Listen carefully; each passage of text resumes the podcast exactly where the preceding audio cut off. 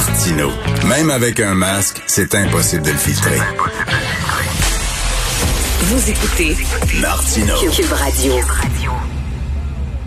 On parle à Claude Villeneuve, chroniqueur au Journal de Montréal, Journal de Québec. Ouais, Claude, toi, je te parle pas aujourd'hui.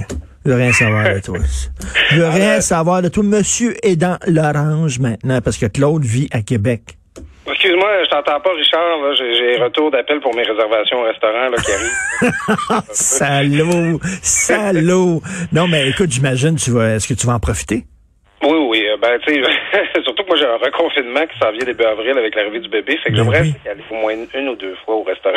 si Ah. J'en ai l'occasion. Je là. me souviens même plus comment on fait quand on rentre dans un resto. Faut-tu payer avant? Faut-tu, je me souviens plus. Écoute, chanceux. Il doit avoir quand même, t'as dû sentir hier un soupir de soulagement, là.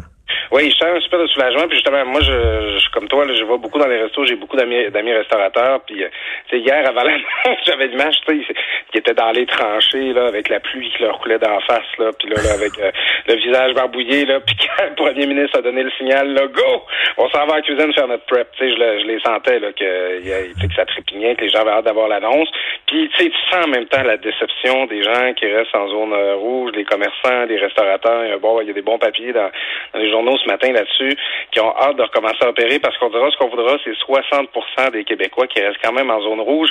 Puis on craint le variant, c'est ça qu'on a peur. Hier, euh, euh, Christian Dubas en a bien parlé. On a des projections qui parlent de courbes de- de- d'hospitalisation qui ressembleraient à ce qu'on avait en janvier à cause du variant qui rentre.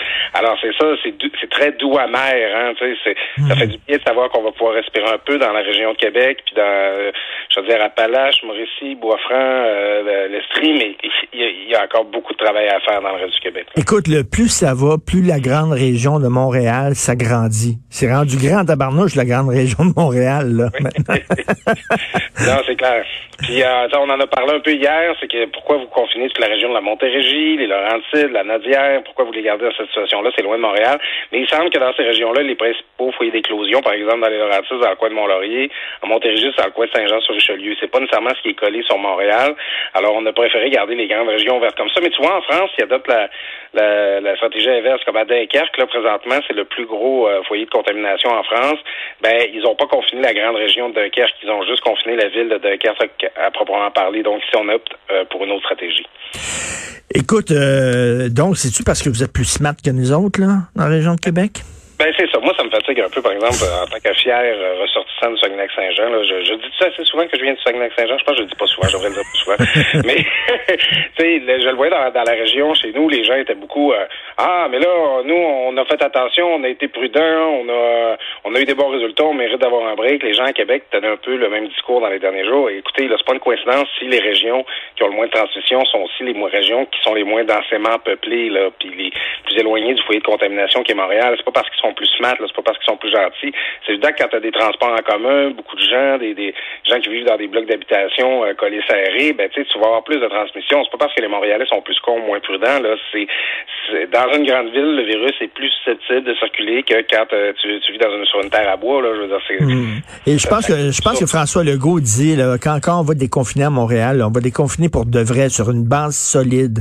Parce qu'on peut pas confiner, déconfiner, reconfiner, déconfiner. Ça n'a pas de bon sens. Fait que c'est vraiment quand on va on va être sûr que c'est c'est correct qu'on va ouvrir les portes.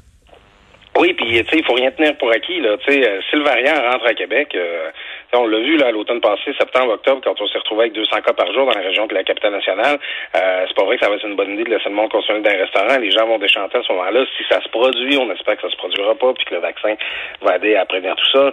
Mais euh, effectivement, là, avance, recul, ou ferme, arrêt, départ, ça commence à c'est, difficile psychologiquement aussi pour les gens de s'arranger. À la limite, pour nous, les individus, on s'organise, c'est correct, mais juste si on reprend, en- on parle encore de nos amis restaurateurs, juste se rebâtir un inventaire, remplir tes frigidaires, tes congélateurs, euh, tu sais, tu peux pas, euh, tu peux pas peser sur pause puis euh, peser sur play euh, à, mesure que ça fait l'affaire du virus. Là, il faut de la stabilité, il faut de la prévisibilité. Cela dit, écoute, il y a des gens, je, lis la page 2 du Journal de Montréal, des, des gens qui sont extrêmement déçus dans la région de Montréal, parce que bon, on, on a beau dire, oui, mais regardez, il y a c'est le dernier droit, il y a encore quatre semaines, la serre à ceinture, mais pour certains, quatre semaines, c'est ce qui fait la différence entre ton entreprise vit puis ton entreprise Ben c'est clair, tu sais, puis il faut il faut prendre du recul là. C'est que c'est depuis le 1er octobre qu'on est au régime sec. Là. Ça va faire six mois à la fin du mois de mars. c'est pour la région Québec, Chaudière, ça va arrêter cinq mois et une semaine. Pour Montréal, là, à la fin mars, ça va faire six mois, c'est la moitié d'une année. Puis ajoute à ça les deux mois du, confinement du printemps passé. Ça, pendant les douze derniers mois, pendant huit mois, on a été arrêté. Là, c'est écoute, quel business peut fonctionner comme ça? Déjà, en plus, en restauration, le monde ne savent pas, mais les marges sont tellement insignifiantes. Là. C'est pas, tu sais, c'est des restaurateurs là, qui font beaucoup d'argent qui s'en mettent plein les poches. Là, il y en a pas des tonnes. Puis c'est pas l'industrie où les salaires sont les plus élevés. Donc là, pour eux, là, une, deux, trois, quatre semaines de plus, là, euh, ça, hmm. ça fait la différence pour plusieurs d'entre eux. Puis il y a des restaurants qu'on ne retrouvera pas après la crise. Exactement, tu sais, j'avais Stéphane Roy. Stéphane Roy, il est dramaturge, metteur en scène, comédien. Euh, la semaine dernière ou il y a deux semaines ici à Cube, puis il me dit, j'aimerais lancer un message aux journalistes.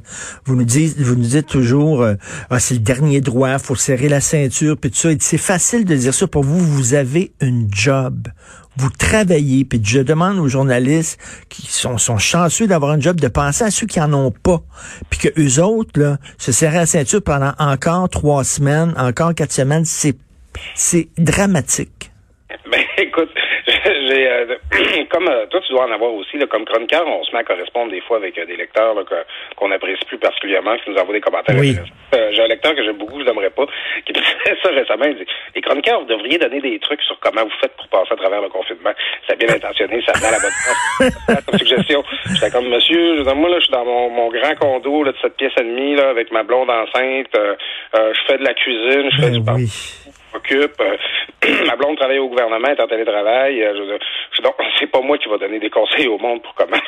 On, est, on, est chanceux, on est privilégié. Euh, on n'est pas des travailleurs euh, essentiels qui se font tousser d'en face à l'épicerie. On n'est pas des préposés aux bénéficiaires qui ont les deux mains dans des couches pleines.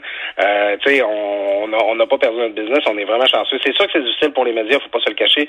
On a perdu des revenus publicitaires, puis il y a du monde qui, qui n'ont perdu des jobs dans la dernière année. Mais moi, présentement, je suis plus dans une situation où je ferme ma gueule, puis je me pas. c'est ça, Claude, je te demanderais rien qu'une affaire poste pas une photo de toi au restaurant avec une bière d'un mec, le gros sourire aujourd'hui sur ta page Facebook. Tu vas te faire des ennemis.